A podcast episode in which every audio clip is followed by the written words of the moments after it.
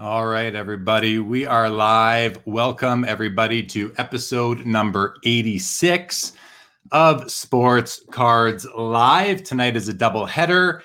It is Saturday night. Today is March the 20th. My name is Jeremy Lee. Want to mention I just had up the Stop Asian Hate uh, overlay.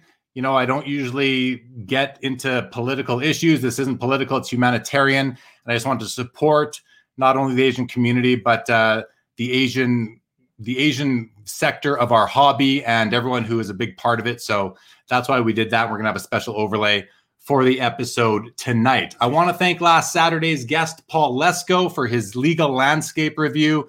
That was great. We covered a whole bunch of topics. Check that out. That is on the uh, Sports Cards Live channel in the archives. It'll be there for a while, so check that out. It'll be there forever, actually. I want to let you know next Saturday's guest, Billy Celio, product manager at Upper Deck, will be back again to join us. We're going to talk about what's going on there with upcoming products, among more things. I want to welcome all new viewers to the channel. If you are new here, we appreciate you. Please subscribe to the channel. We just hit 2,450 subscribers, almost at the 2,500 milestone. I want to thank all subscribers who have been with us new from the beginning. And again, if you just got here, hit that subscribe button, join us. We do bring what I like to think are the best guests in the hobby content space. I want to shout out the Big Three Hockey on Instagram. Give them a follow. They support the channel and they showcase the finest singles in the hobby on their Instagram page. I want to shout out all the podcast listeners. The podcast audience has been growing. Thankful for you. Uh, you know, I know that you can't see what's going on all the time, especially when we're talking about cards that we're showing on the show, but we do appreciate you and thank you for being loyal listeners.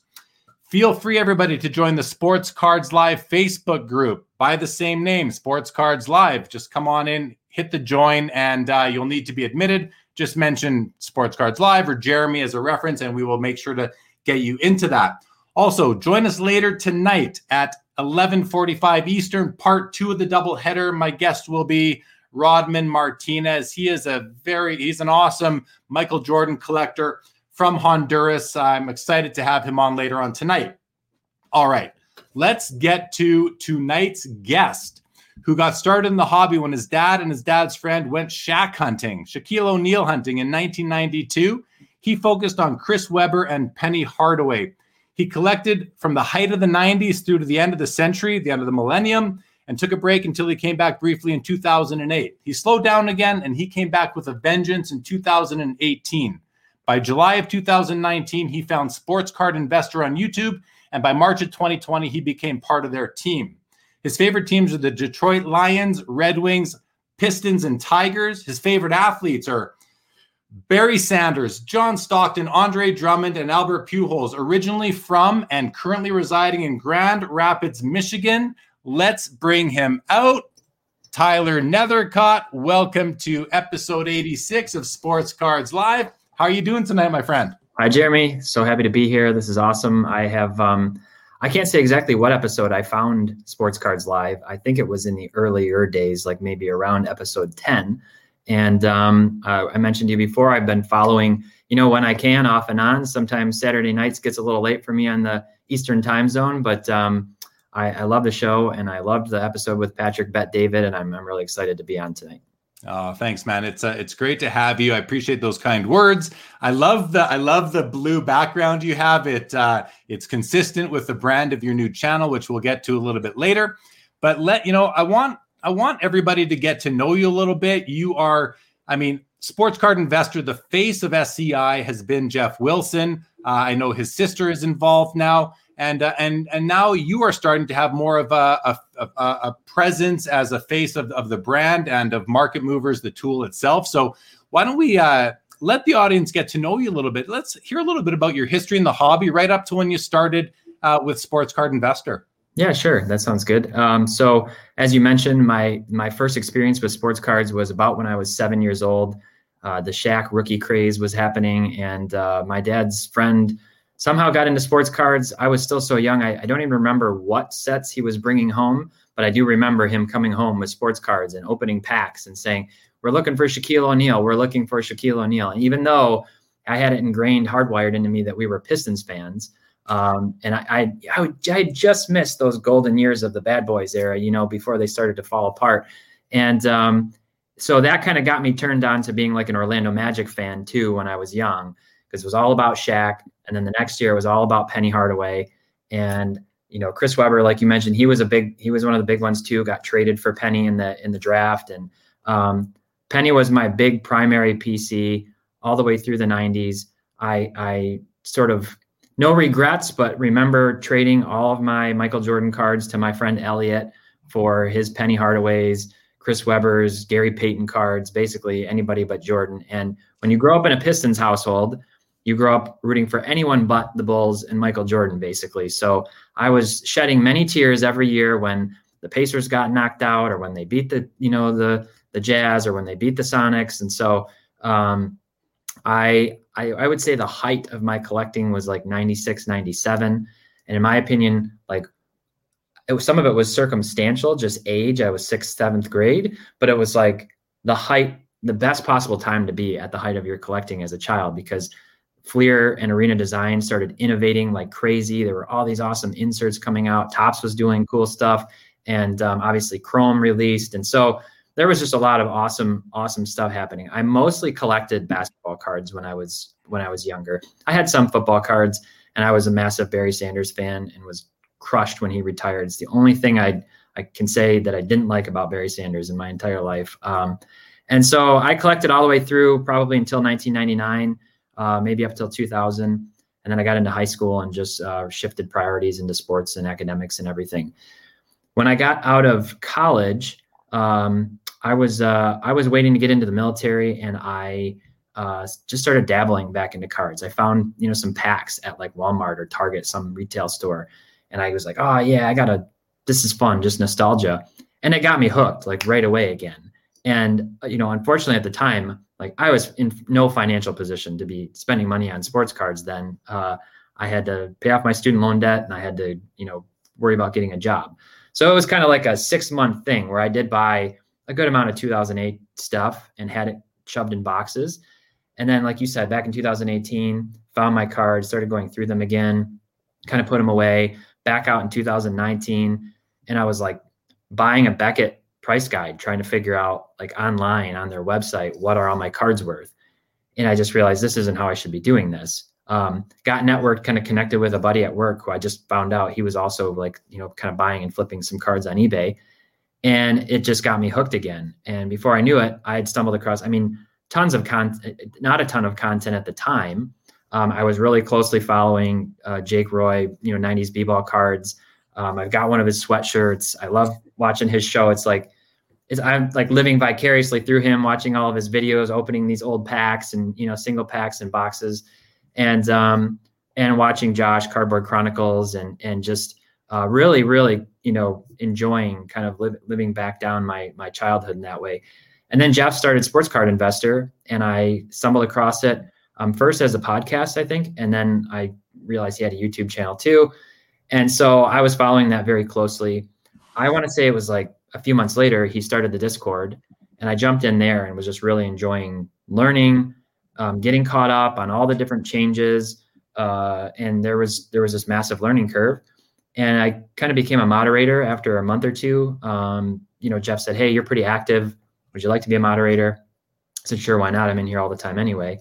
So uh, I it was in December that I sent Geoff a message in Discord and said, "Hey, you should really think about starting a, like an analytics tool, a price tool, because there's not really anything out there, and checking all this stuff on PWCC and eBay directly is is cumbersome. And he messaged me back and said, "Oh, your timing's really good. I'm actually working on something. We're kind of in development right now. Um, let's stay in touch." And so once the beta testing came around and was ready, uh, he gave me access, some of the other moderators, and uh, you know a small group of people and I just started going in there and you know testing out everything. And my background um, for for the first five years of my career, actually the first seven years, was in finance, banking, um, risk analysis, and then the last five years had been spent in software development, project management, um, you know, quality and testing. So it's kind of like this perfect merger. And so I um, I got in there, started submitting bug requests and tickets, and I mean it was just Geoff at the time running multiple other companies and then trying to field all, all this like you know crazy guys uh, support tickets and so he very quickly reached out and said hey you you seem like you have more of a background in this like are you interested in working for me and um, i had a i had a very solid job. I've got a young family. So i i kind of ho-hummed over it and then um, joined on, on, just on a contract basis working like 20 hours a week in, in my spare time for him. And uh, and then uh, you know fortunately unfortunately in May of last year, uh, due to COVID, the company I was working for got heavily impacted by that, and they they had massive layoffs, and I was part of that. Um, the fortunate is I was able to join Sports Card Investor uh, full time and starting in August. Um, so I kind of kept working through the summer, and then I joined full time officially in August. And so I have been working on our Market Movers tool. Uh, I work on you know customer support, and obviously we're spinning out the channel doing a few more guest appearances on the main SCI YouTube channel as well and having fun with that. So um, it's been an awesome, awesome opportunity for me, and I, I couldn't really be happier. Right on, man. It's a great story. Um, so, are you collecting today? Are you still out there shopping for cards? And uh, and to what extent do you use the market movers tool to help you make those decisions? Yeah, I mean, I so one of my primary PCs when I got back into the hobby, I was like, okay, um, I love my penny collection, and I and I wanted to start building up kind of a Grant Hill collection. I did that, but I also wanted a big, you know, I wanted a, a current player. I wanted somebody that I could focus on in the current market. And the the Pistons, unfortunately, haven't been very good. They've been, you know, stunningly mediocre at best for the last decade. Uh, Andre Drummond was by far their best player, most consistently since he was drafted in 2012.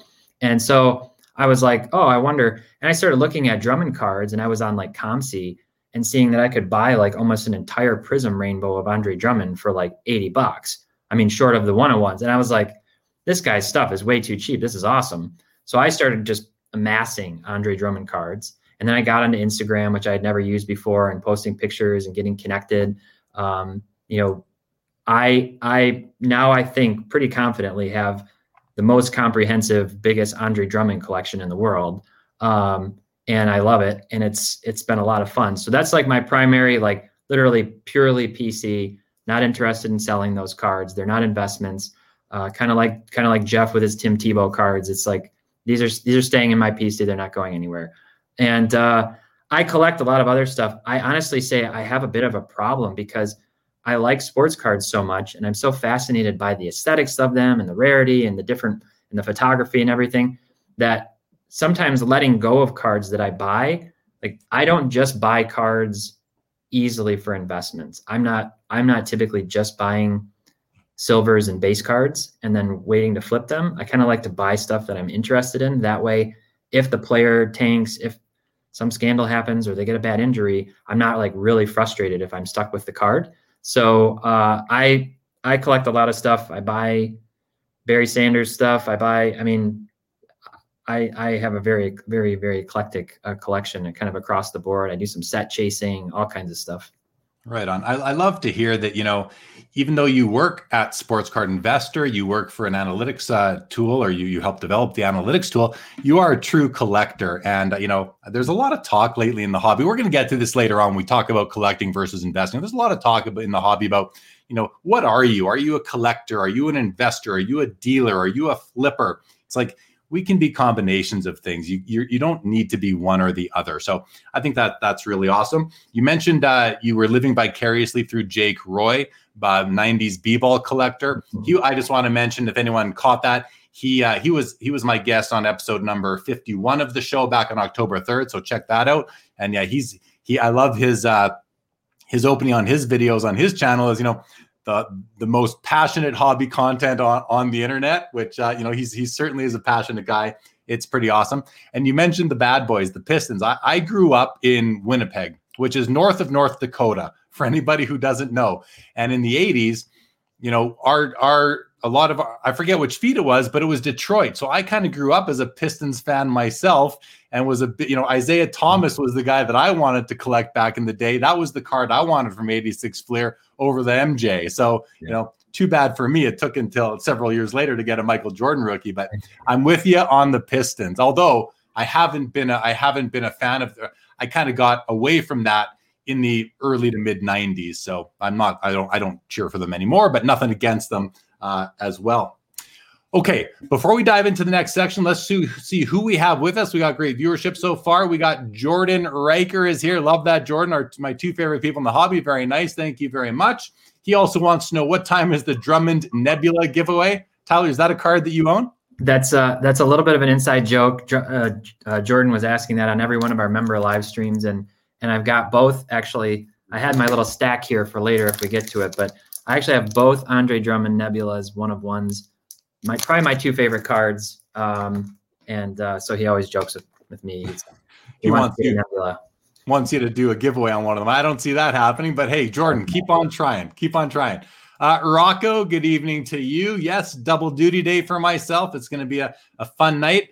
Corey Carr, good evening. Just basketball cards, good evening to you. We got Brian Kingsley. Brian caught you on Carlos last night. Good to see you. Cardboard Max, good evening to you. We got Frank Ostella, happy to have you.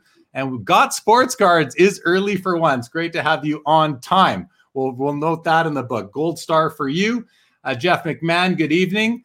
Facebook user, give him the the, the fist pump. I, I, wish Facebook would would clean this up and let us know who they who the uh, who the viewers are. But happy to have you nonetheless. Steve evening. We got Legion back in the house. Great to see you. Dennis, good evening. Happy to have you. Terry Fortune in the house. 90s is here. Lowell is here. There's Dustin, personal finance dad. Happy to see you, buddy. Victor is here. All time greats blog. Guys, check out these channels. Check out the personal finance dad. Check out all time greats blog. Couple of my favorites. Uh, Lowell's uh, saying Detroit. Hey, look at his logo. There we yeah, go. The Pistons. Yeah. There you go. There you go. Steve Sir, good evening to you. Frank's happy to see the fellow Michigander. Billy will be my guest next Saturday. Says Tyler is my new favorite guest. You're gonna have back to back Michigander guests. Go GVSU Lakers. I live I live uh, ten minutes from GVSU. Right on. Uh, Victor says a fellow Shaq Diesel collector. Love it. Get on the big conductor train. All aboard. Go Ferris Bulldogs. Billy Celio.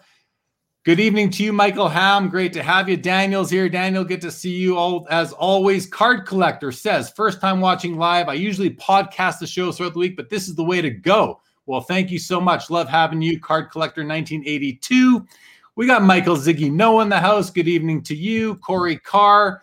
That's too funny. He's casting this channel throughout his house to everybody. Right on. Uh, Michael says, T-Pott, do you have a new PC Piston to collect now? Yeah. What, who do you collect now on the Pistons?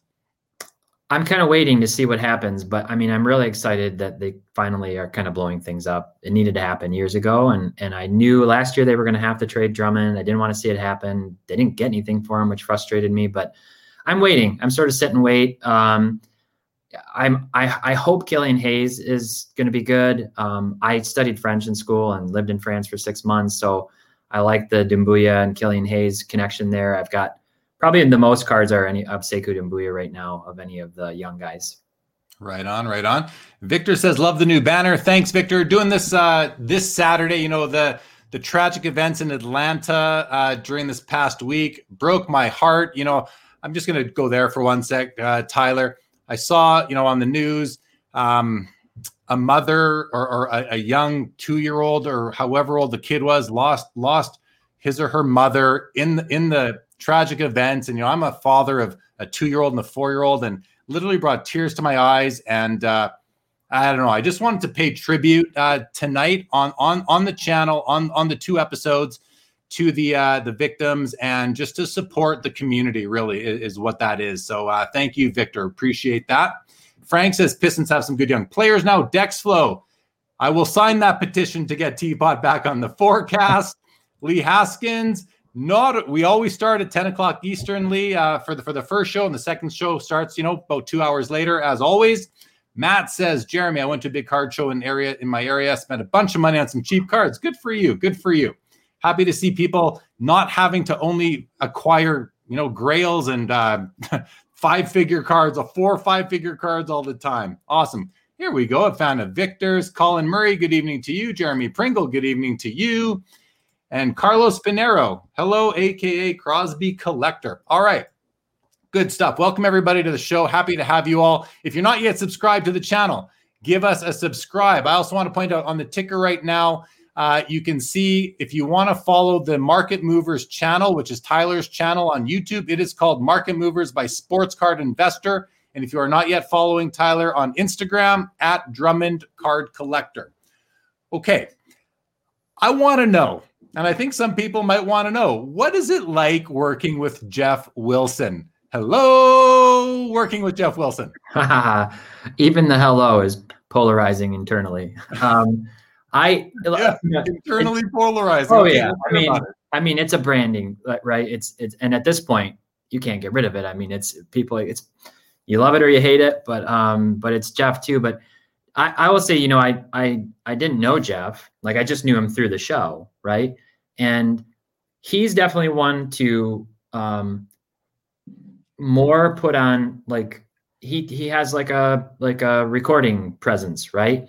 Like I tend to I gotta like psych myself up because I'm I tend to just be the same same guy all the time. You know, like I can get real excited and enthusiastic. Don't get me wrong, but Geoff's background, I mean, he, he went to school for journalism, broadcasting. Um, obviously, his sister does it, so something must run in the family in that regard. And um, they just know how to turn it on. And and uh, so when you see that side of Geoff, it's like, okay, like there's some like Tony Robbins, like some you know Dale Carnegie school of thought, like if you act enthusiastic, you'll be enthusiastic kind of thing here. And and that's really all that all the world gets to see for the most part. And unfortunately, the national got canceled last year. People don't get an opportunity to actually like come up and shake your hand and say hello and get to know you face to face, which is a, a bit of a different thing.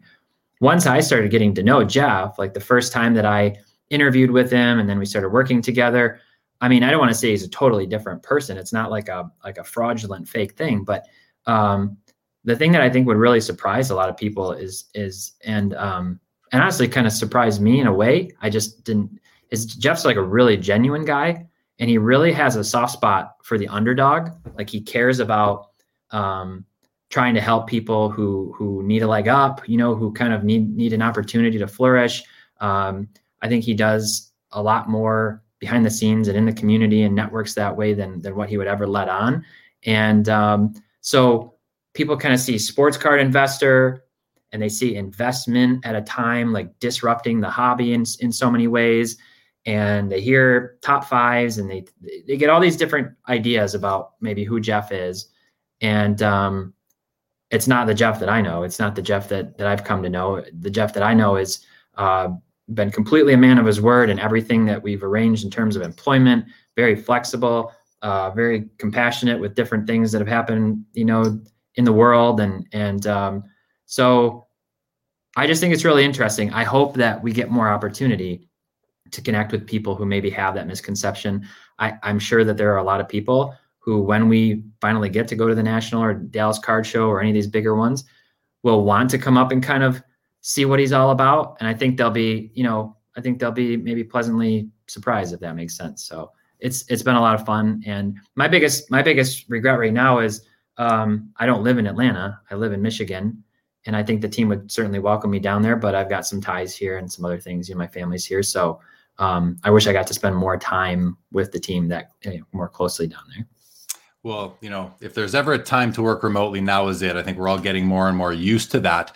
But uh, you mentioned the team. You know, why don't we talk a bit about the team? I'm curious as to what the structure is at Sports Card Investor. You know, when I first found Geoff Wilson and, and Sports Card Investor, it was a couple years ago at least. I think it was right at the beginning, and I I stumbled upon the chat. I was looking for content, and like you, I found very little. I found Jake, I found Josh in Cardboard Chronicles, I found Geoff in Sports Card Investor, and I remember he it was the first time he Geoff was uh, was calling out for people to uh, submit articles to to the uh, to the website and I thought, well, that's kind of a cool thing, right? Because you're not just you're actually sort you're actually like crowdsourcing yeah. uh, content, and what what a great way to uh, what a great way to to do it. I never submitted anything, but I was reading a few of them and and uh, watched some of the videos. So, uh, but you know, you mentioned that the, hello is, is is you know even internally polarizing. If I remember correctly, and correct me if I'm wrong, but it kind of started out you know, it, it grew, right? It mm-hmm. grew. I think he at one point he realized that, you know, I'm going to carry, I'm going to add more O's on, I'm going to make it last longer. And it becomes a bit of a branding thing. And if nothing else, it's memorable. and memorable is good as far as marketing goes. So, you know, uh, of course, people people uh, satirize it and you know have fun with it uh, out there, but who cares? It's fun. It's uh it's just part part part of the brand, and uh, I like that. I like that the brand is not only Geoff anymore. As I mentioned earlier, you know, he's got his sister. Uh, he's not now. You are becoming a face of, of the brand, sports card investor, and market movers. I think it's a good move, and I think it's a, it's a wise move. The team, though, the team at Sports Card Investor, can you tell us a little bit about what what is like? When I said, you know, I remember finding it, I didn't really know what it was, and I knew there was a channel, there were the articles, and then later on, Market Movers came out. But you know, the company itself, how big is it? How many people are are on the team? Um, what's the structure? Yeah, I mean, so just like a little bit about if you think about how Sports Card Investor was born, um, really it was born out of Geoff seeing the same exact thing that you just described that I described, which is where's all the content? Like this thing is going somewhere. And Geoff had that inkling early on when he first stumbled back upon it. And so he's like, if nobody's going to do this, I'm going to do it. And to your point, when he started the show, it was it was a basic setup like everybody and and he I think he was more like, "Hello, I'm Geoff Wilson." You know, very like passive and uh, just wanted to talk about cards. And he was learning and he was throwing himself into it. And it just he was right at that beginning when when there was like the spark of the wildfire and it just it happened to start snowballing and when he got going i think and getting more subscribers than what he thought like i he's told me he's like i thought i'd have like 10 people watch in the first week and i had like you know 500 or something like crazy. And uh he he started the community and that's really what it's all about. So if you look at sports card investor it's really community driven. That's what the whole like goal is. It's to like bring people together and cards is something that people can all come together on that's not political that should you know it's it's a different it's a hobby. It's a hobby. And that's the other half of it i would say he very intelligently branded it sports card investor because i mean geez you type in investing in sports cards now and it's going to come up from an seo perspective but the hook line profit from the hobby you love the synthesis of that is really like uh, fund your own PC. You're buying and selling things. You're upgrading over time. You're sort of learning this basic, you know, economics, whether you're seven years old or 70 years old. So um, as as he built that community up more, he finally got it to the point where he's like, I can't do this all myself.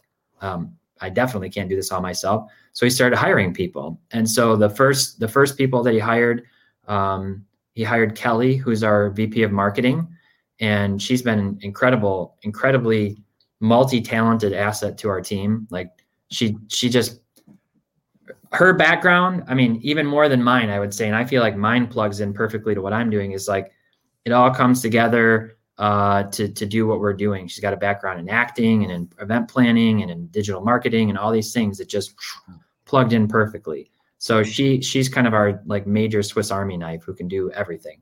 And Kelly's got two people who report to her. Um, Blake, who's our um, who is our uh, like graphic designer, content you know manager, and then Charles, who is our videographer, who joined our team full time recently. He's the one who's responsible for my blue light and studio upgrades and everything. So shout out to Charles. Um, and uh, and then I've got two uh, guys who report to me. Tyler Holzhammer, who we call affectionately call the Hammer, and uh, and Parker Michael, who is our director of data. So both of those guys work closely with me. We're kind of like consider ourselves the back of the house, working on the data, and then I also work closely with our entire lead an entire software development team uh, with a project manager. So we're actually hiring three more positions now. Um, one of them is is starting soon, a community manager role. They're going to be kind of responsible for all of our community, social, engaging with members, just more outreach. Um, and then we have a digital content producer role that's that's also uh, going to be filled to help manage um, our written word content. So that's kind of the piece we see as like the biggest opportunity for us now. Uh, we still plan to do member submissions and to get those in, but at least that way we'll have like a formal editor and somebody who can you know more closely vet that stuff and um, and uh, and then they'll also be publishing all kinds of content like written content stuff to pair with the videos not everybody's got time to sit down and watch a 10 or a 15 or a 30 minute video you know, people living in big cities, taking the subway to work, whatever. So we want to have more written stuff. We'll hopefully do some really cool long form deep dive articles and start an email newsletter too.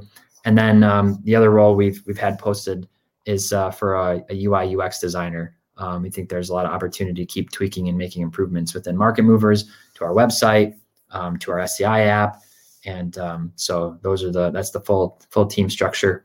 Um, I hope I'm not. I mean, we have other people who work like with us too, kind of an adjunct and and um, and support us in different ways too, just not on the full time team. Right, contract type people that are yeah. in and out. Yeah, awesome. Okay, well, that it's interesting, right? I mean, we only we only know what we see front facing. It's nice to know what goes on under the hood, if you will. So thanks for for bringing us up to speed. I'm uh, going to go back to a few. Oh, actually, before I go back to some more comments, I just want to, you know, uh, you mentioned Kelly, uh, who is your VP of marketing.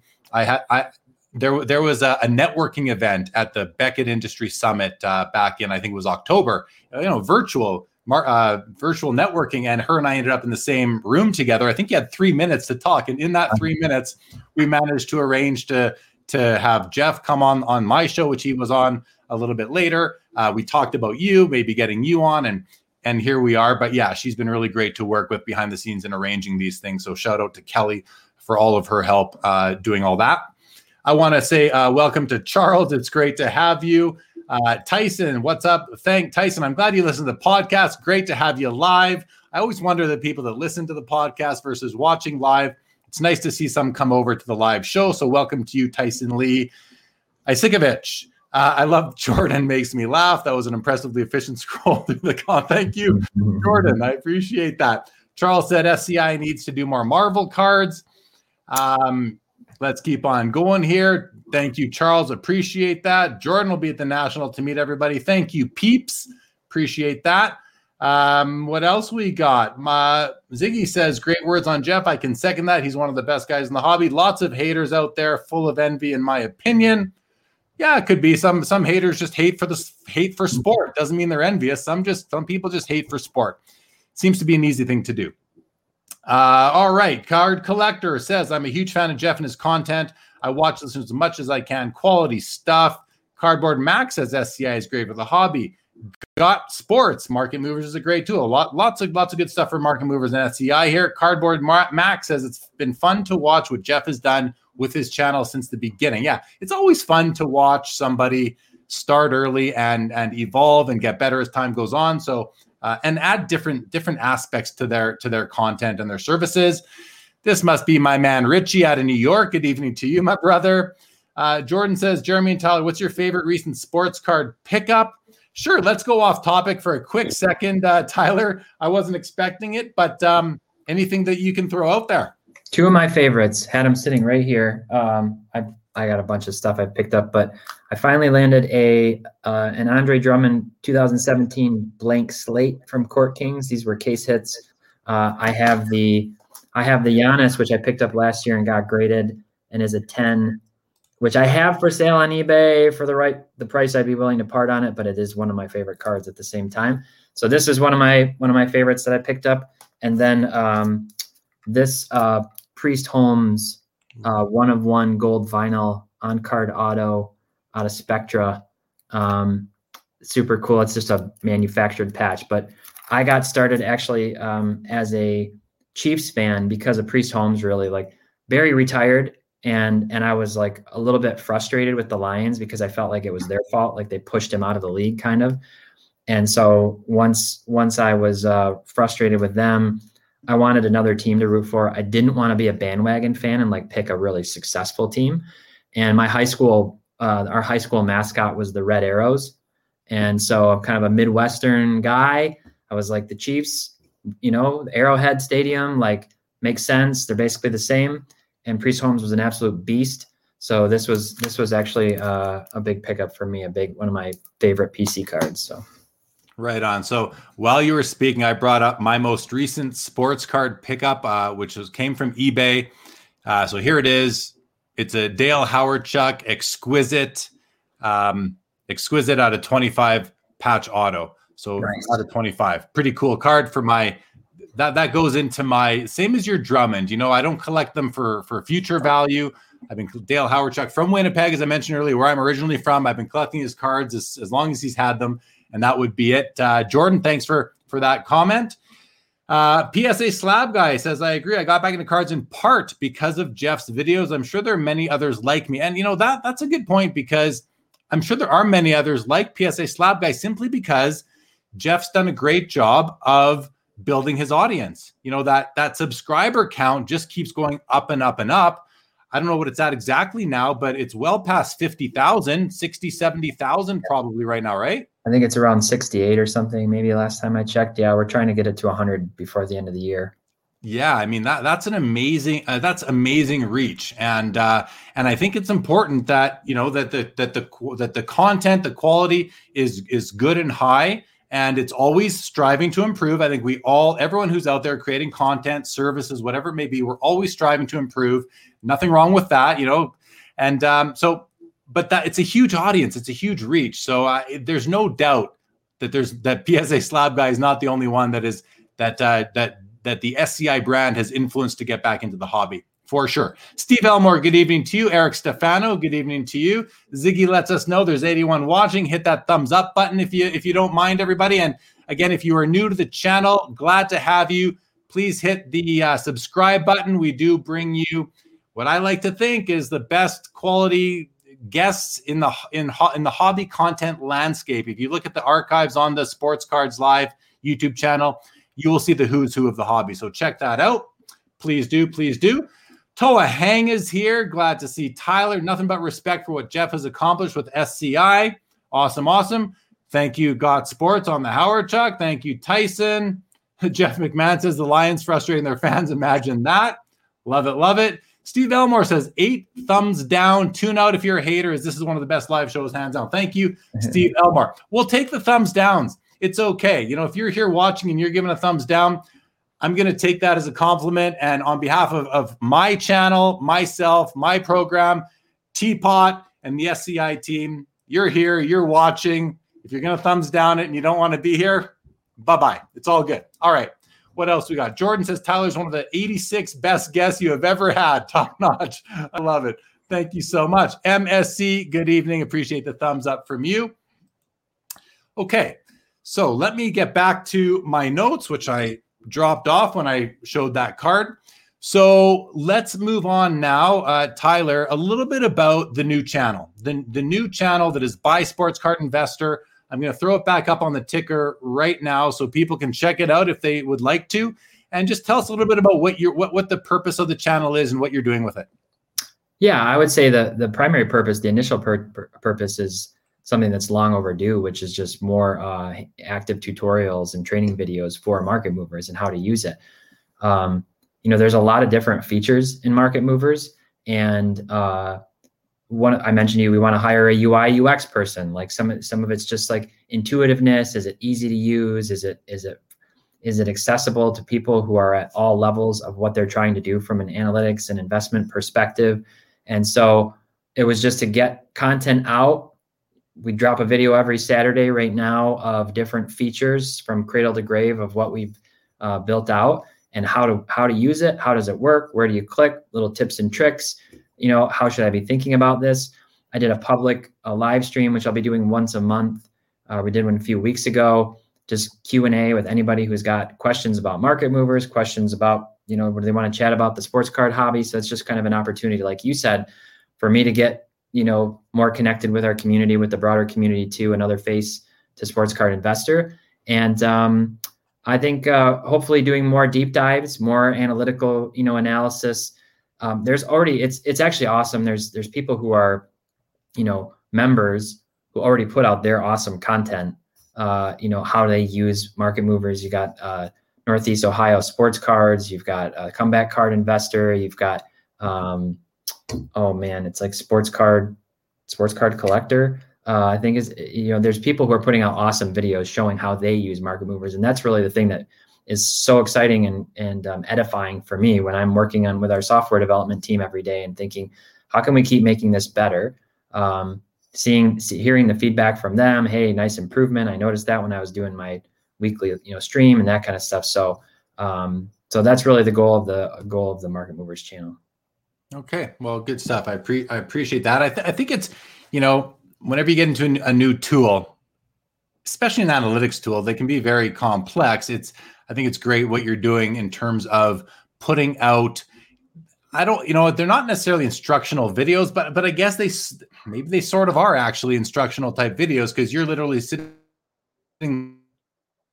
there, head in the circle, and then you're showing your screen and you're taking people through like one function at a time. I watched a couple of them to, you know, just to prepare for this, and I thought they were they were pretty they were pretty helpful overall. So I think it's going to go a long way. But it's it's nice that it's an instructional type video with a, a face and a voice and a person that you you know that's to you know that's to be there presenting to you versus just a, a what might sound like a robotic type of voice and, and, just a presentation. So i think it's the right way to go. And i think we're to see more and more um, services not just in the hobby space but all over the place doing that if they aren't already.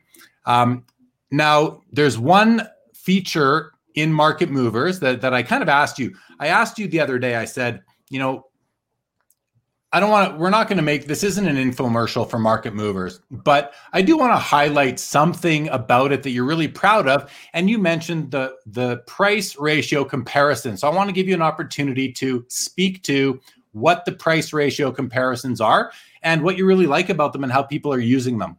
Yeah, yeah, for sure. And I, I mean, so one thing I started doing early on uh, when I was first looking for cards to invest in was like, looking for opportunities where the prices between a PSA 10 and a PSA 9 uh, or a PSA 10 and a raw version like didn't make sense where there was opportunity I'll say.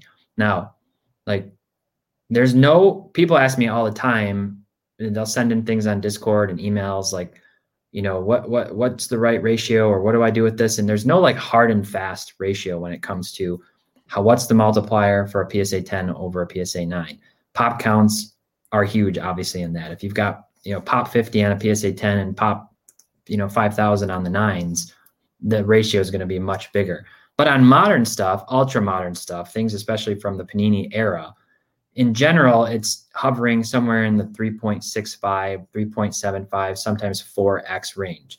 And that's what I started learning before we ever put it in market movers was just looking for opportunities.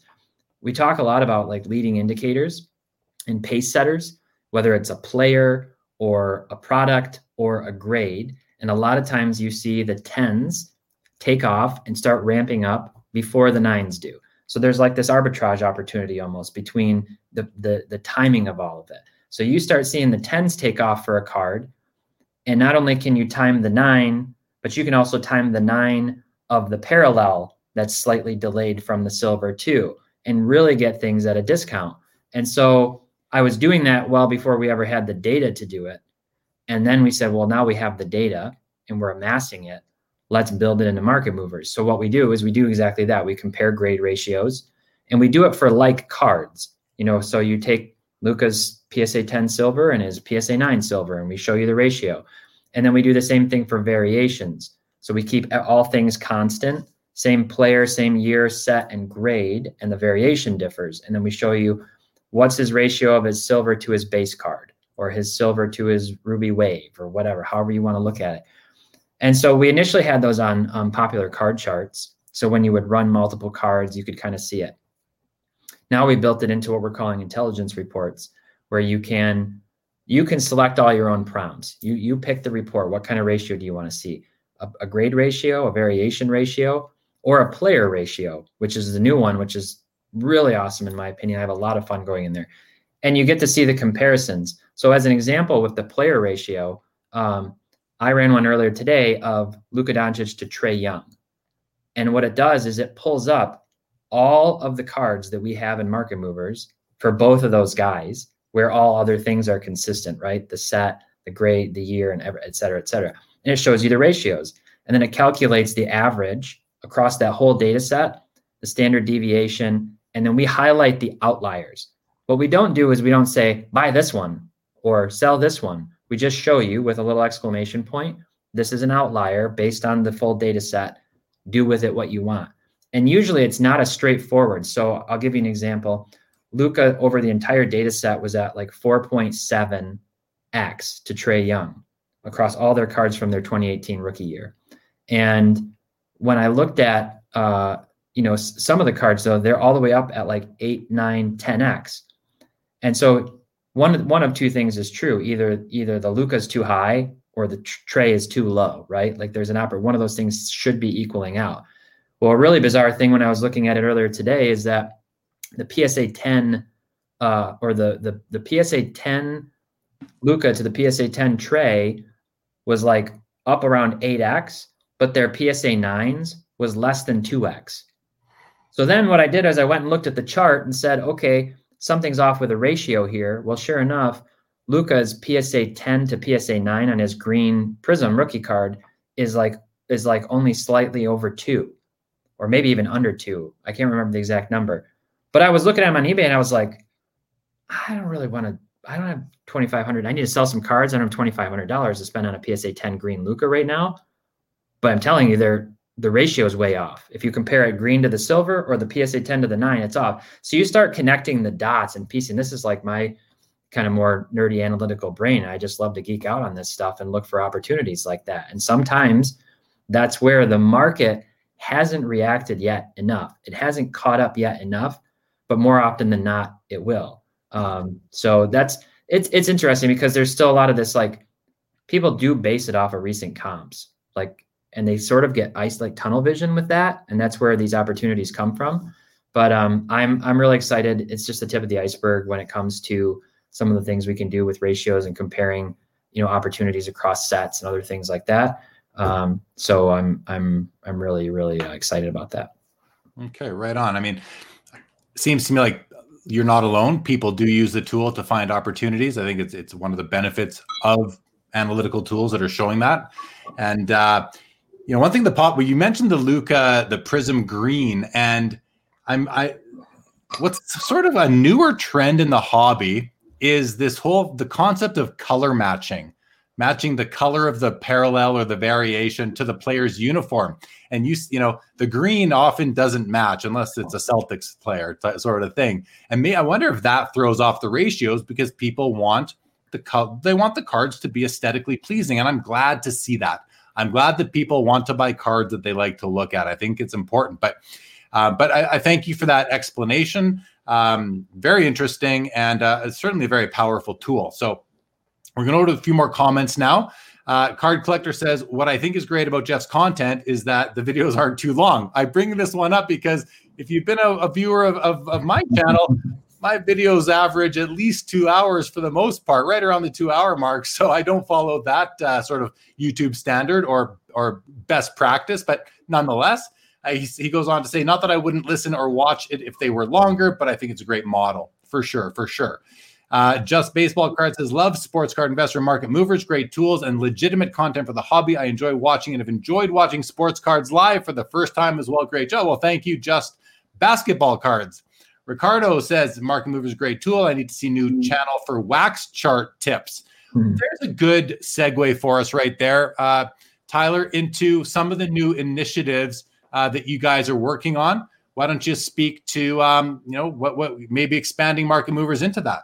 Yeah, sure. I mean, the the blessing and the curse of software development is you always have more ideas than you can accomplish. Like backlog is never a problem ever. You always are like, oh, we need to get this, and it's competing priorities, and then and then you have these hard pauses to refactor your code and make sure performance is up to snuff and all of those kinds of things. The immediate stuff that we have planned, um, we have some charts coming out. We've been promising them for months coming out on my collection, our portfolio tool. So you'll be able to actually visualize in a chart how your portfolio is doing over time. And then uh, the, the big things are we're building out, we're going to build out popular sealed wax. So right now we have chart any wax, which is sort of a mirror analog to our chart any card, which is the backstop. I'll say if you don't, if we haven't put the card yet into market movers, you can still chart and uh, you search it and visualize it over over 90 days um, using eBay data, uh, data to you know see how that that card's been performing. And you can save those searches and you can add those cards to your, your portfolio and quickly track the price by clicking out to them. So what we want to do is add in, um, or we, rather, we we did that for sealed wax too, because wax has been growing in popularity and people investing a lot of money into that. Geoff's invested a ton of money into wax, And so right now it's just sort of a flex search. We're going to be formally adding wax into market movers so that, you know, cases and boxes and single packs of Prizm and Fleer and whatever it is, it'll work just like popular cards do. So we'll track that data over time, more than 90 days, and um, it'll be high quality. It'll be reliable data. You'll be able to really see what's going on. Set price alerts with it. And we already added a my sealed wax collection, so it's separate from the card collection because the variables differ in terms of how you catalog it but that's a big piece and that's going to be we're basically going to build out a parallel of uh, of our card database with wax all the same features and everything over time. And the other thing that's really big that people have been asking about for a long time is a native mobile app. So we're to be, we're to be developing an app for android and for apple um, and that should be out in the next few months. Um, and we'll we'll we'll get a min- I'll call it a minimum viable product out at least with the primary features and then we'll continue to build that out. And then the rest is um, tons of other big plans just which ones to do which ones to do first.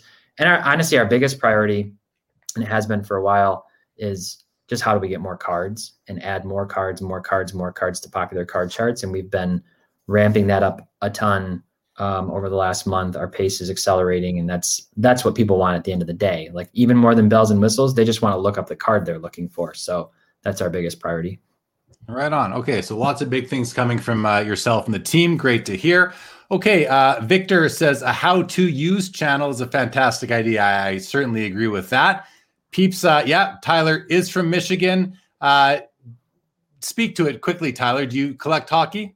I haven't collected hockey. I, I have bought, I'll call it out of uh, frustration and desperation. Maybe that sounds bad to say. I have bought some upper deck and some other stuff at uh, the store because retail's so hard to find. Yeah. And um, but uh, you know the like the Pistons, all the Detroit sports teams have been terrible the last ten years. Um, so including the Red Wings.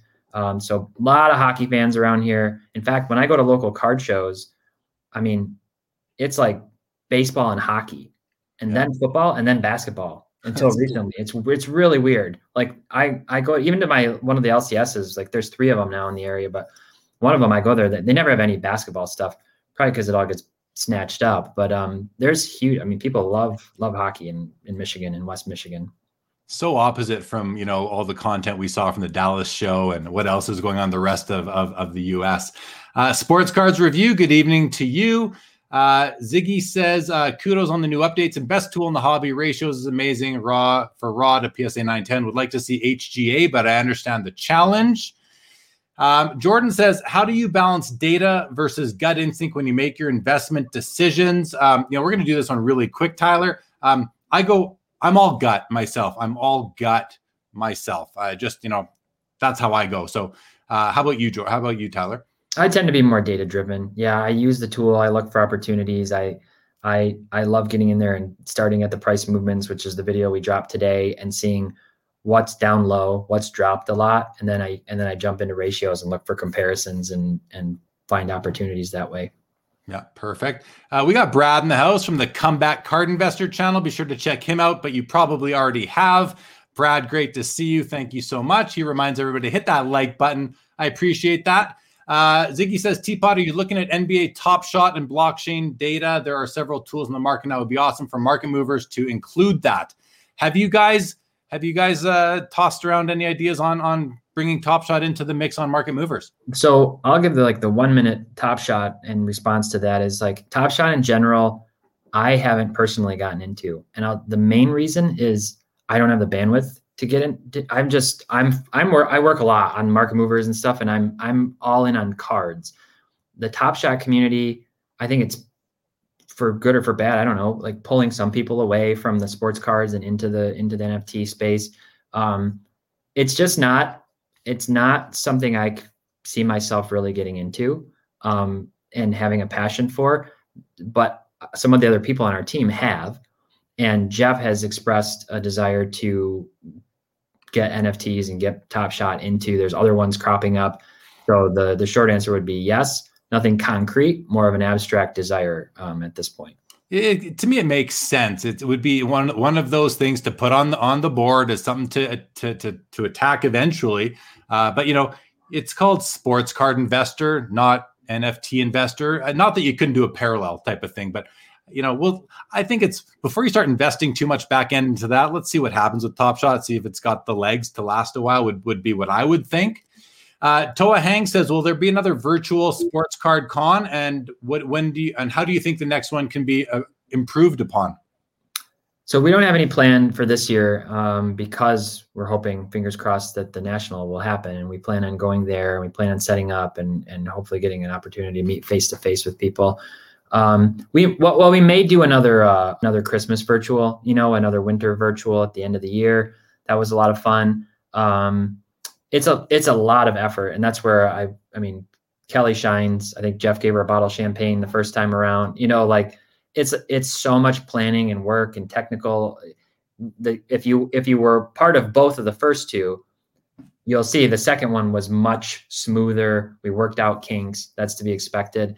The one thing that's missing from it, and I think there could be some brainstorming around, and maybe that Beckett Industry Summit was an idea, is like you miss the the connection with others and the camaraderie of a card show when it's virtual. So there could be a cool way to to connect people like better, you know, just to have breakouts somehow. Or I don't know how you yeah. it all up, but that would be a lot of fun.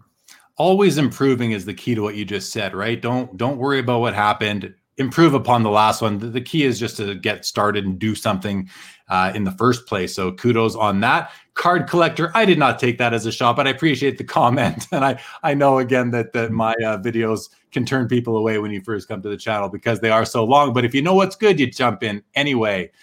Uh, just inventory. Is there any way you could allow the subscribers to help you add listings to market movers, or does this? Now I know you guys, you in a way you can do that. So I don't want to spend a lot of time on it, uh, Tyler. But if you want to just take a few seconds.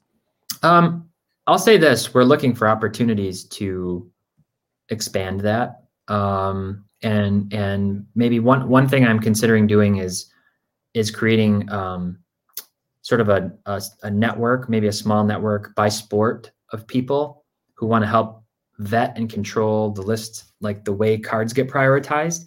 It's so much more efficient for us to add cards by set, like to to put a whole set in or all the than it is like one card, one card, do this card, do another card.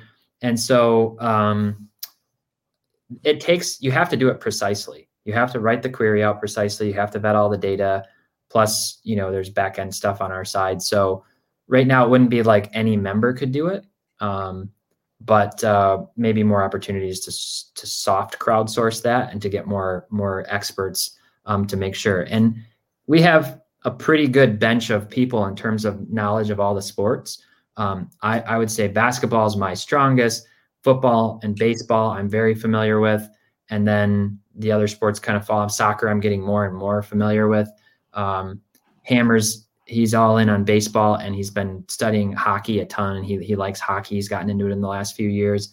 And Parker's really into UFC and basketball and football and soccer. So we kind of cover like everything, but we'd still like to have people who are like absolute experts in some of those other sports that we're not to kind of help us fill in gaps on what we're missing in the database and that kind of thing.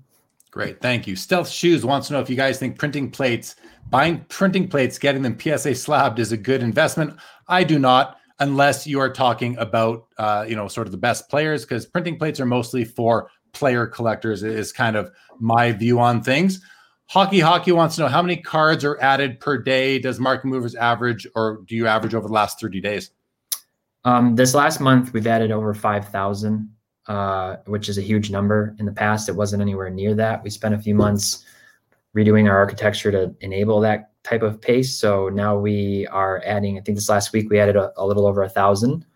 So um, it's just a. It just depends on the week and what each of us has going on. But um, I'll tell you, I still. That's how I got started. So I was testing, and then I got started adding cards. That's what I was doing on a contract basis, and so uh, I love it it's a and I I get to learn while I'm adding them and see what's going on with prices of cards and stuff. So some nights, maybe a lot of nights, uh, I I sit down after the kids are in bed and I get on and I maybe turn on the last episode of Sports Cards Live and start adding cards. So um, it just depends on what's going on in a particular week. But about a thousand cards a week is what we're doing right now.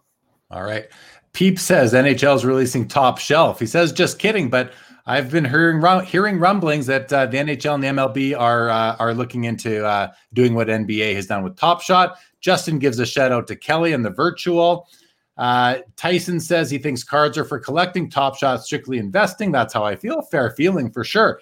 And Steve Menzie, who owns the Sport Card Expo, says in terms of the virtual, just partner with another great virtual expo. And I know you guys have done some work together already. And Steve's been a guest on my show, and I'm a I'm a I'm a lover of what Steve does in terms of the sports the Sport Card Expo in Toronto because it's a show that I've been setting up at for 15 years. I encourage everybody who's watching, you know, do check out the next virtual uh, Sport Card Expo. It's on the Hopin platform. It's been there's been two really good ones so far, and this is different than the S than the Sports Card Investor Virtual Sports Card Con. This is actually like a more of a card show type of uh, event, and once we can all gather together uh, in person, definitely it will be worth your trip to come to the Sport Card Expo in Toronto. It is the second biggest show in the world after the National. And like I said, I love it. I've been there forever. And so I look forward to meeting a lot of you guys there when it is back up and running. Jordan Riker is volunteering to do Olympic cards and tennis mm-hmm. cards for market movers. Um, okay.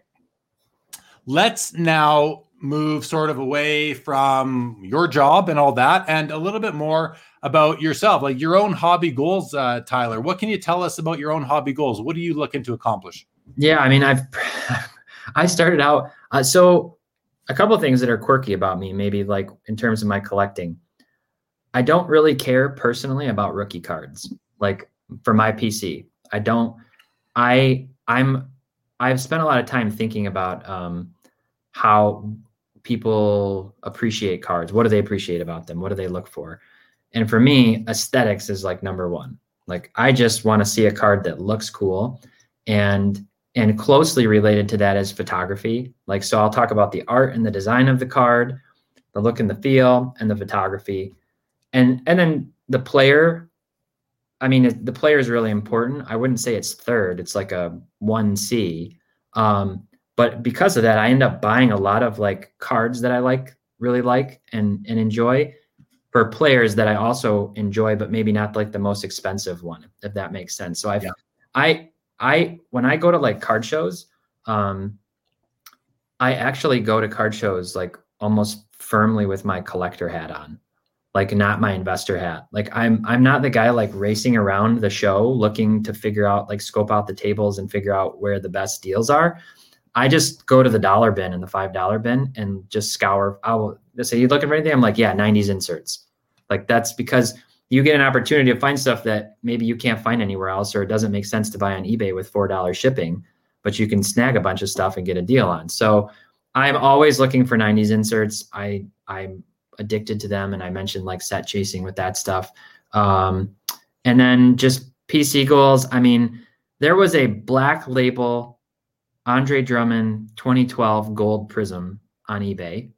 So it's the only, it's numbered to 10, and I think it was the only one in the world. I mean, that is hands down the best Andre Drummond card in existence. Um, it was way out of my price range on anything that I, I think it was listed for like 10K or something. And I, it eventually disappeared. I don't know if somebody actually bought it or they pulled it, but it was gone. That would be like a, a grail card, I guess, as you'd call it, you know, a, a high end card. Um, but otherwise, I just keep trying to fill in gaps. I have many of the optic and Prizm rainbows and select and spectra rainbows filled out for Drummond. Um, I've been working slowly but surely on more uh, Giannis cards. I'm I'm a big Giannis fan, and I, I like I like him a lot. And so, like, I picked up a couple of kabooms, got them graded um, a year ago.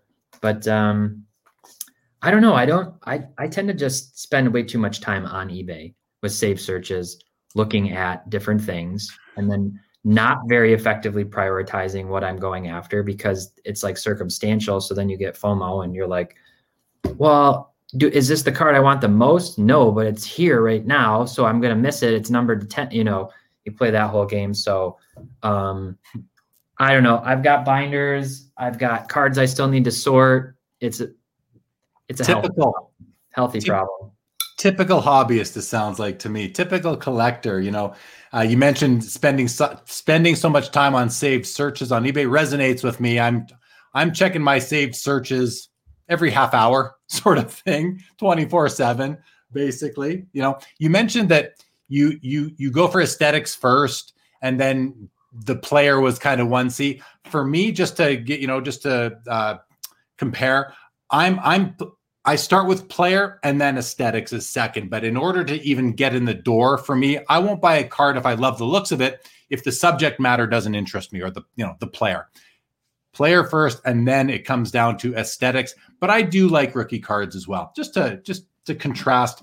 And this is the beautiful thing about the hobby, Tyler. We all approach it differently, and nobody's right or wrong. We're all unique, which is really cool. A couple comments that came in a little while ago. Corey says, "Was it hard to do the Christmas?" So I'm going to actually take a stab at this because I was a part of the Christmas or the holiday virtual that that SCI did, and um, my my slot I think it was on the the second day, and it was towards the end of the evening, and I, so I got to see Kelly, your VP marketing, sent me the the schedule, and I saw my name there. But when w- the question is, was it hard to do?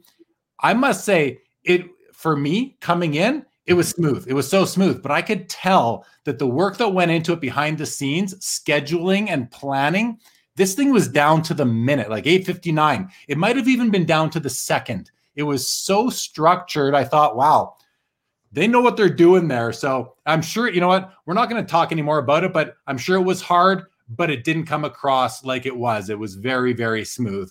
Uh, still a great question. Uh, Ziggy wants to know how quickly do you enter new products? Example, how fast will Prizm Basketball 2021 show up? So, really quick, Tyler, from the product releasing until it gets in, how long is that going to take? Prizm will be right away. I mean, right away. It, it, that's the biggest release of the year. Um, we try to prioritize it's March 31st, assuming it actually comes out, is a big release day.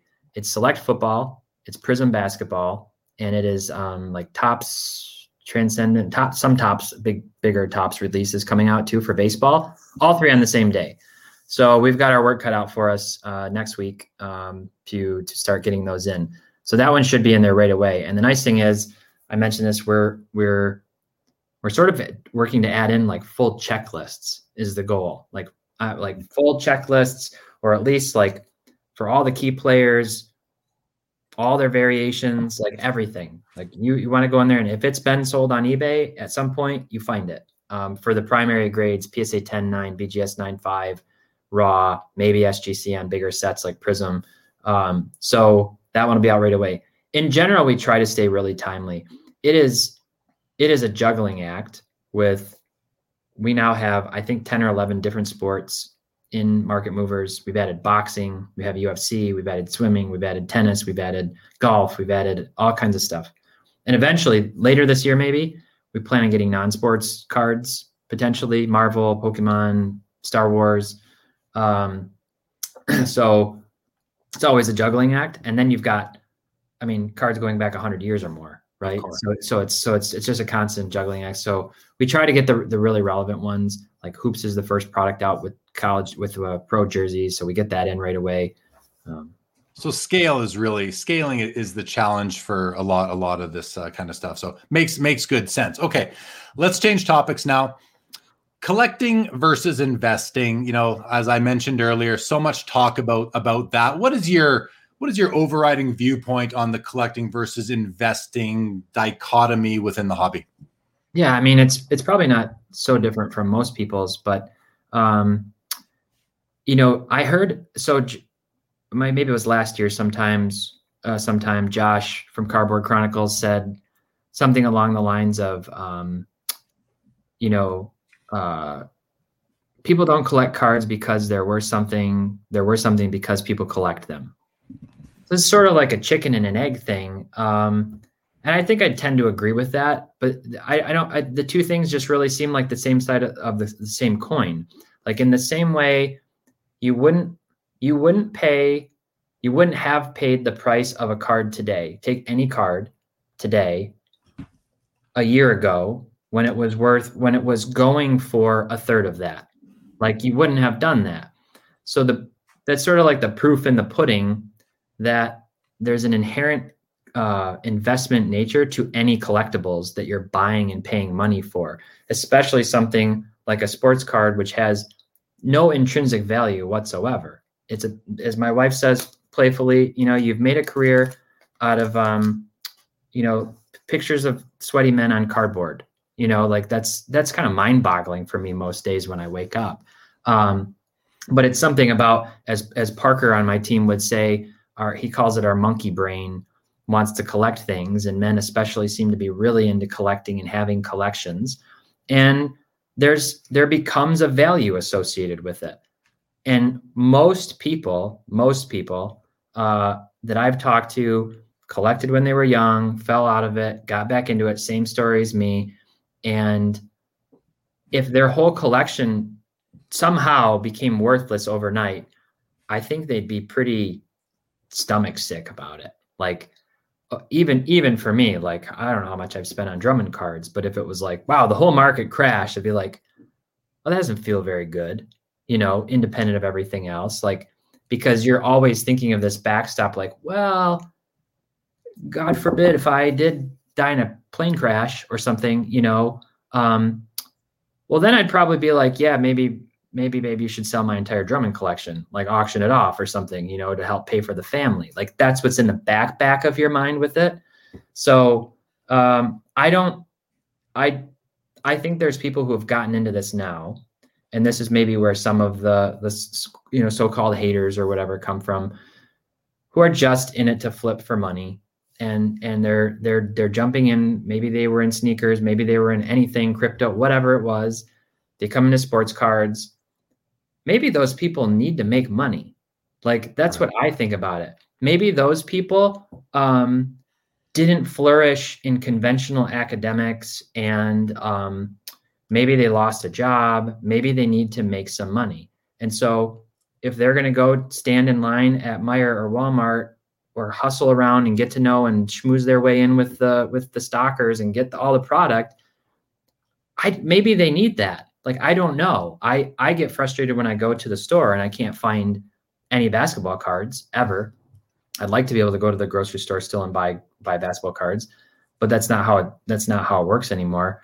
Um, but i just think that's a really important piece. Like people kind of build up like a mental a mental um, assumption about even like flippers and investors and what maybe they don't spend enough time like thinking about what their motivations are or how much they might need that money or maybe they you know what I'm saying? Their their kid needs a surgery or any any number of things that can happen. So I just it doesn't really bother me. The hobby has evolved a lot. Uh, obviously, um, there's drawbacks to that. I can't get as many cool cards as I used to be able to, which is sometimes really frustrating. Um, or maybe I can buy buying and selling other sports cards and then paying for them. Okay, no, I I, I hear you. It's really really interesting perspectives all the way across. Um, quickly bring this one up. I, you know, I got to bring this one up. Triple V says, I appreciate that, Triple V. Thank you very, very much. Uh, he then goes on to say, I collect cards because it's bleeping fun. I mean, that's the best reason to collect cards. Um, you know, the the chicken or the egg comment uh, that Josh on Cardboard Chronicles has said, being, you know, I, I think that as you as you said, it's people don't collect cards because they are valuable. They are valuable because people collect cards. Something to that effect. And i think there's there's partial truth to that you know but you know like your wife says here we are collecting pictures of sweaty men on cardboard. That is what it is on the surface but it's so much more than that because that that ignores the nostalgia. It ignores connecting with our childhood. It ignores connecting with our favorite teams and athletes who have become such a central and important part of pop culture. I mean, just look at how many people like want LeBron to be president of the United States because of of what he's done and, and how he has given back to society. His his school, I forget the name of it, Wish or something like that, whatever it is in Cleveland, in, in Akron, done great things. I mean, there's so much more to it than just the and I agree with you. There's no intrinsic value to the the the only intrinsic value these things are is to stoke the fire. That's all it is, right? That's what it'll do. Keep you warm for a split second. That's the only intrinsic value these things have. Otherwise, they are simply representations of our youth, of, of what we love. And they are also a they also are historical artifacts to me, especially yeah. when you go back in time. Ultra modern, it's not, there's nothing historical about them yet. They will become historical, but today they're not historical. But if you're collecting a 1948 Jackie Robinson rookie or a 52 Topps Mickey Mantle or even an 86 Jordan Fleer, these are historical, significant artifacts, I believe, that we you know that are important in society for whatever reason uh, uh, because because there were only so many made they're not making any more of them and it's just uh and it's cool it's like triple v says it it's effing fun it is fun it's fun to know that you can own a piece of the player and i say that knowing it's not a piece of the player but it's our cl- it's kind of the best way to feel connected to the player. I say best way, and then I think that well, you could buy a game worn jersey. Now you're even closer. But you know, in the absence of that and how limited those are, it's just a great way to connect to what we love about society and culture and uh, and sports. So, and the fact that they are in that they are now basically, you know, assets, investable assets I think it's just a natural progression of the hobby and the fact that they are historical artifacts and that they are so tied into uh, to these, to, especially when it comes to Hall of Famers, true icons and legends. Like that question earlier about, do you think investing in printing plates is a good thing? Well, only if it's an iconic, legendary player, because otherwise nobody really cares. Like unless you are the player collector of Andre Drummond you know, there might only be Detroit Pistons fans or the Drummond collectors who want that card, knowing full well it may not be investable. And I say that without really knowing that much about Andre Drummond's collecting base. Yeah, well, that's well said, Jeremy. The, the only thing I'd say about that is it's a really important distinction. And I think it's an opportunity for us at Sports Card Investor. Um, we say it and we say it on live streams and we say it in our picks and we say it in, but to reiterate, there when it comes to investing in sports cards, it's very apparent there are short-term investments, intermediate investments, and long-term investments. And Jeff's done episodes and he's talked about like rookie life cycle. That's what I call it. Rookie life cycle. 95 to 99 to even maybe 100% of the rookies from a particular class eventually go like this. Like nobody, what did I see? I saw select gold to 10 Keita Bates Diop uh, rookie card from 2018 listed for like $785 on COMC today. That card can be will will be purchasable 4 years from now for 20 bucks. Like it's not like don't and that's where I think it's really important people don't like over balance portfolio there's a reason that you keep seeing these ebbs and flows of vintage all-time greats. They're PSA 10 rookies. They're that's where that's like make sure you're, you're balancing it out. If you really are, that's just my like my my PSA, my public service announcement is like don't just go all in on Darius Bazley because you think he's got like tons of athleticism and upside. Like it's really not what we're about. We want that education to be out there, and um, so anyway, yeah, well well said though. Thank you. Tell me about the internal agreement you guys have at Sports Card Investor when it comes to giving investing advice.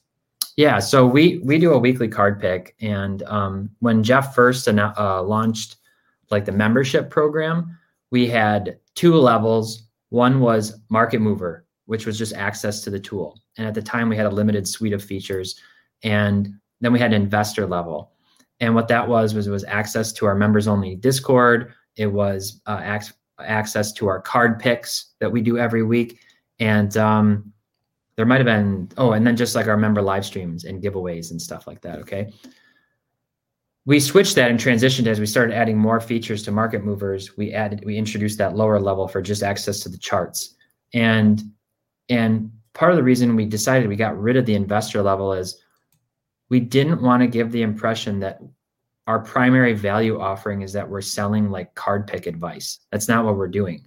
We're we're give we're giving access to data that we pull in and we work on and we do use software developers for for other people to make educated decisions on.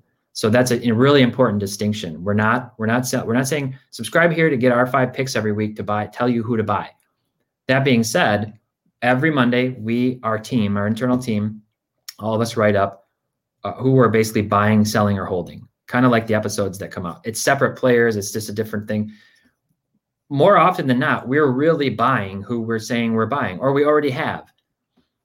What we don't do in our internal agreement is that we don't sell those cards for two months. Like if I say today or next Monday, if I say, um, like I did last Monday, I'm buying Shai Gilgeous-Alexander. I you will not see Shai Gilgeous-Alexander cards in my eBay store for sale within two months because I'm not trying to create hype to then profit from other people going out and snatching cards. It's not even it's not even concretely my goal. I'm not saying who you should be buying. I'm saying this is who I'm buying. There's a million people you could be buying, but you know, and here's why I'm buying SGA. Here's why because I think XYZ. This is and what it does is it sort of creates an opportunity for other people whether they have been in this for a long time or just got into it to see what our thought process is on how we're looking at short term, long term, intermediate opportunity when it comes to investing in sports cards. And we all have very different approaches and we all look at different sports. Hammer's almost always doing baseball, hockey, or football. I do a lot of basketball and football and baseball. Jeff does a lot of basketball, etc. So they just get a, like a, a different lens into different sports and how we're thinking about it. And you know, circumstantial opportunity, analytical opportunity. It's it's a it's an add-on or a pairing to the data tool, which is the primary value offering to what we're doing, if that makes sense. Yeah, no, okay. I mean, it's, it's important to know, you know, I, there's been critics, so it's good to respond and, and to have an idea of what the internal agreement, something that probably nobody's heard of before. So it's important that that gets out there. So thanks for sharing that. Okay. We're going to go to some comments. We are going to be hard stopping this show in about 13 minutes. I want to get through some comments. I want to do the Sports Cards Live 5 and card of the day. So I'm going to be skipping several comments from uh, everybody out there, but I'm going to read a few right now. Card Collector says, I'm with that bleeping comment. I collect cards because I love it and always have. I love collecting cards of all sports, and sports are the only thing I ever watch on TV.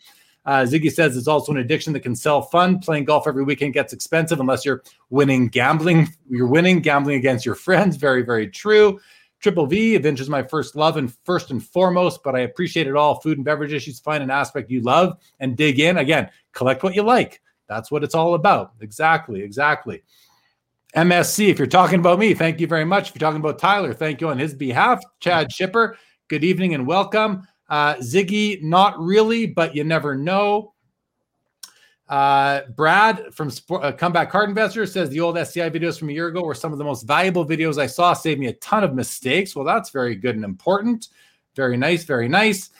Um, okay, I'm gonna go. We're gonna go by and good. Fire Sports Cards. Hello to you. Hello to you. And all right, let's move into what I like to call the Sports Cards Live five. There it is on top of Stop Asian Hate. So, Sports Cards Live five. We're going to go through five questions. It's usually not a, a, a sort of a speed round, but we're going to go as fast as we can. Question number one for you, Tyler. What is your favorite card in your personal collection? Those Drummond Nebulas, definitely.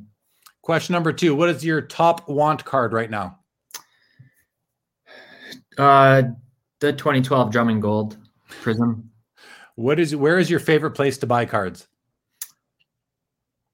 My favorite place. Uh, I I buy most of my stuff on eBay. Uh, I found some stuff on My Slabs, gotten on there recently. I like I like buying at card shows. Yeah, me too. Card shows for sure. It's like we all buy on eBay, but it may not be our favorite place. Yeah. It's just most. It's always in the palm of your hand, right? So yeah. it's, it's just so easy.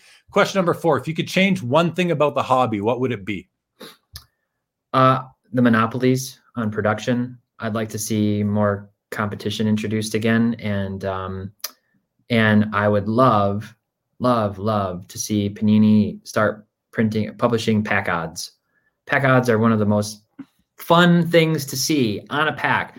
I just pulled a card that's one in 1,980 packs. Like it's it's important. It helps people realize what cards are actually more rare. Topps does it.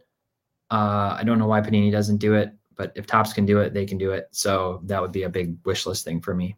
Okay, and the fifth and last question: What is your biggest hobby regret, purchase or sale? Um, it could also be something you didn't buy when you had a chance. Well, that's that's actually, I don't know. I did I did something noble, which I kind of regret. Uh, I I um I saw and I can't remember the guy's exact uh, Instagram handle, But when Optic 2019 Optic basketball came out, um, the My House inserts were very popular. Still are. They're really cool cards. I don't know if you've seen them, but they're they're like strong reactions from guys, and it's like a, got something kind of lightning in the background says My House, and um, they have all the parallels. And this guy was posting on Instagram that he had all he had collected all the Lukas. So it's Luka's second year. He had the gold. He had everything. He's like trying to get the rainbow. If anybody sees the black, let me know. And a few days later, the black shows up on eBay, one of one. It was like 850 bucks. Like that's I don't know what that is it a $10,000 card now? I don't know. It's a really expensive card now, a really expensive card. And I love Luka's game. I love Luke. I he and Giannis are like my two favorite young stars now. They're just amazing. And I could have bought that card. I had the funds to buy it. I could have bought it. It was underpriced even at the time. I sent the guy a note, sent him the link, and said, It's out here. And he bought it right away. And he gave me a shout out on Instagram. And but that is literally probably going to be my only chance ever to have ever had a Luka one of one card, like of any kind, and a really, really sweet one at that, like a really cool one. So I don't know. I I did the right. I don't know if I did the right thing, but um, I got to the guy who was publicly chasing the rainbow, so to speak, and he got it. So pretty cool consolation, I guess. Well, very, very, you know, friendly of you. Really, very, you know, community minded. There's people, you know, I know I've got cards that are parts of sets that people want really badly for their player collection, but I want, you know, I feel I want the card just as badly. So uh, sorry, it's not available, but yet I do feel bad about it. And I know there's people out there that have cards, same thing, the, in the opposite way. It's just it is what it is. When a card is rare, one of one especially, we can't all we can't all have that one of one. So but what what I like to say is there's always more cards. You know, there's always more cards out there for us to, to, to buy and to add to our collection. Okay, let's move on to my PC card of the day. That's where I show a card, in this case, two that relate to my the guest of the evening. And um, in this, in knowing who uh, T-Pott's two of his favorite athletes are John Stockton and Albert Pujols. So I'm lucky enough to own uh, rookie cards of each of these guys. So I'm going to show them right now. Bada boom both PSA 9s, the Albert Pujols is the SP Authentic, and the 88 Fleer John Stockton. Great, ah, two beautiful, beautiful cards. I love them. I actually had the Pujols graded myself. The Stockton I acquired this way. So I hope you like seeing these, Tyler. Cool. Yeah, and I I do like both of those ones, and and the Stockton is like so classic. Even though, like I said, like rookie cards aren't my ultimate chase. Both of those I can I can absolutely appreciate. Good. I'm glad you appreciate them. Thank you so much. Okay, let me just uh, go back here for a quick sec. Let's throw that back up there for the end of the show. We are going to uh, okay, we're we're right where I want it to be. We want to keep to an hour and a half. We're going to go about five extra minutes, and then I want to let everybody know part two of the double feature tonight is going to start in 15 minutes. It'll be a brand new broadcast on the Sports Cards Live channel, so you'll need to kind of wait to see that come up live that will joining me will be Rodman Martinez. He is an amazing collector from Honduras. He focuses in on Michael Jordan. He's a friend of mine. I'm excited to have him on. So be sure to check that out in about 15 minutes from now. I want to thank everybody who's joined us tonight. Again, I want to thank Tyler, the whole SCI team. I want to thank, you know, you guys for bringing more eyeballs to my channel. If you are new, uh, and you came here through the Sports Card Investor team, through T-Pott, through Tyler, please do hit the thumbs up. Subscribe to my channel. I try to bring what I think are the best guest lineup in hobby content to you, introduce to you people behind the scenes so you can actually put a face to the name. If you look at upcoming episodes, Billy Celio from Upper Deck will be March 27th. April 3rd, Tim Getch from ComC, president, sorry, CEO and founder of ComC will be joining me April 10th. Ken Goldin from Goldin Auctions will be sitting in T-Pott spot. We know that's going to be an exciting episode. But one of the things we know ComC has been highly criticized lately for slow turnaround times and all this. Come meet the guy behind it. Hear it from him himself what's going on there instead of just criticizing, spewing hate if you're one of those people. And assuming you know what's going on. Never assume you know what's going on behind the scenes until you've had a chance to hear it from the horse's mouth. And that's what I try to do on the show is bring you that horse so you can hear it from their mouth. So please do check out the future episodes again. Subscribe to the channel if you haven't yet. Hit the thumbs up, all that. Really appreciate it. Okay, we're going to run through the comments that have been uh, trickling in in the last couple of minutes, Tyler. We're going to give you a chance to to have the final word, and then we're going to sign off until uh, the next episode tonight. If you tend, if you're not going to join us later on tonight, I do wish everybody a great week ahead. Happy Sunday tomorrow, and everybody uh, out there to definitely stay safe. All right. Uh, Hockey Hockey says, "Can we get an episode of Sports Cards Live with Ziggy versus Tracy Hackler?" Yeah, you never know, but probably not. I'd, I'd have to say, probably not. Um, yeah, Ziggy, thank you very much. Thank you for the thumbs up. Brent, appreciate you coming on. Hockey Hockey, thank you so much. Got Sports Cards as always. Thank you to you, Justin. Appreciate having you, buddy. Caught you on Carlos last night as well. Uh, Fire Sports has any thoughts on lower prices realized tonight at Goldin, Jordan 86 Fleer? Yeah, the one thing I'm going to say about the Jordan 86 Fleer to everybody is that, you know, if you think about when they sold for $700,000, the card is still up nine to 10x since a year ago. So if you think it's a correction, I don't think it is. I think the, I think we had outliers in January and February, and we're right where we should be. I do not see as, as a negative sign whatsoever. But again, that's just me. Card Collector says, Thank you to Tyler. This is awesome. Of course, you too, Jaylee. Thank you very much, Card Collector 1982. Brian, always great to have you. Tyler, over to you. Final words. Yeah. Um, first of all, uh, I give a shout out to uh, his account is Black Griffin Cards on Instagram, and he has the an amazing Blake Griffin collection, the best Blake Griffin collection, all the best one of ones and um, he and I have become friends over Instagram. And he he helped me early on, kind of figure out how to chase down leads on one of ones, and and just as um, it's it's been fun, you know, staying connected with him. I also uh, shout out to Adam, the Real Twenty Seven guy. I just I always appreciate. He, he's a guy when you think about love for the hobby, it's evident, and he's got a great um, a great publication, Basketball Card Fanatic. Definitely recommend checking that out. It's I'm on the ticker right now, by the way, if you want to subscribe to it. That's great. Yeah, I'm I'm a few months behind on my subscription only because I just it's setting aside the time to read it, but I plan on getting caught up. And um, Black Griffin Cards does a really cool segment in there called "Why It's Art." Very cool. Explains he's he's an art uh, guy by by trade, and so um, really cool. And there's a fun account on Instagram, Cardboard Chronicles Two, um, which is all like he just constantly posting inserts and refractors and just he, the guy like absolutely loves collecting everything sports cards. So that's a really fun account to follow.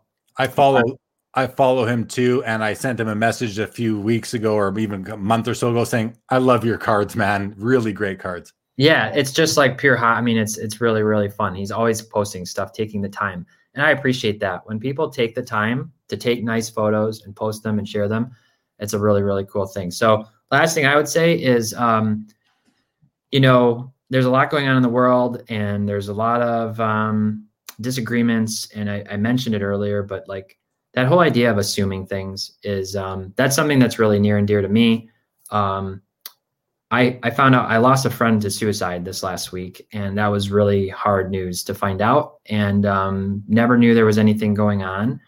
And so that's another awareness thing that I just want to bring uh, attention to, not to end on a somber note, but there's a there's a there's three guiding principles that I I learned probably eight years ago in my career, and I try to remember them every day in work. And I and I hope that this speaks to what we're doing at Sports Card Investor. It's all around integrity, but the three things are three questions you can ask yourself every day uh, about how your day went. And the first is, did I do my best? Did I do the right thing and did I treat others the way I want to be treated? It's just a golden rule. And and I'm not like trying to get too philosophical, but like if everybody would really try to remember those things, we'd have a lot less of these tragic events happening, whether it's people losing their lives uh, to others or by their own hands out of desperation. Um, the world will be a lot better place. And so um, that's something that's that's really important to me. And uh, I'm uh, other than that, very grateful, very grateful to have had the chance to be here tonight, Jeremy. This was a lot of fun. Like we said, the time went absolutely by like in a blink. And um, I'm going to have to listen to the Rodman one uh, maybe tomorrow on on the after recording because I got to get to bed and be up for church tomorrow. So. Okay, man. Well, I appreciate that. It's been great having you. You've been a great guest. I appreciate those those final comments. It's just like hockey hockey says. It's it's a great reminder to everybody. Let's uh let's be let, us try to be as positive as we can. Even you know in our regular lives and of course within the hobby. The hobby is meant to be a hobby. It's meant to be a, a, a an escape. Uh, something fun, something that we can turn to when we have other stressors in our life. Uh, my my condolences to you and your friend and and and that individual's friends and family. Certainly um, thinking about them tonight.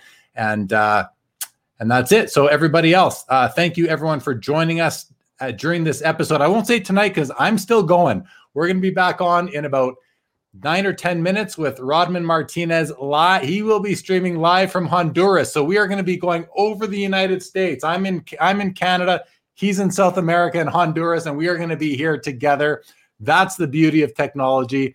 That's a lot of what, uh, what, what the, the current state of the world has done is it's, it's brought us all closer together virtually. And I'm thankful for that. Card Collector says, thanks, Tyler. Love it, man. Frank wants to say great final remarks, and I certainly concur. Uh, Ziggy says, well said, T-Pott. I'd add Jimmy V. Law, learn and think every day.